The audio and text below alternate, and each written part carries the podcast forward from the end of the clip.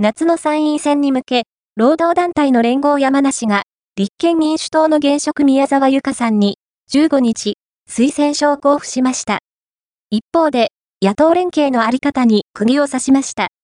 連合山梨は、夏の参院選の山梨選挙区に、立憲民主党から立候補を予定している現職、宮沢由香さんの推薦を決めていて、15日、久保滝義会長が、宮沢さんに推薦書を手渡しました。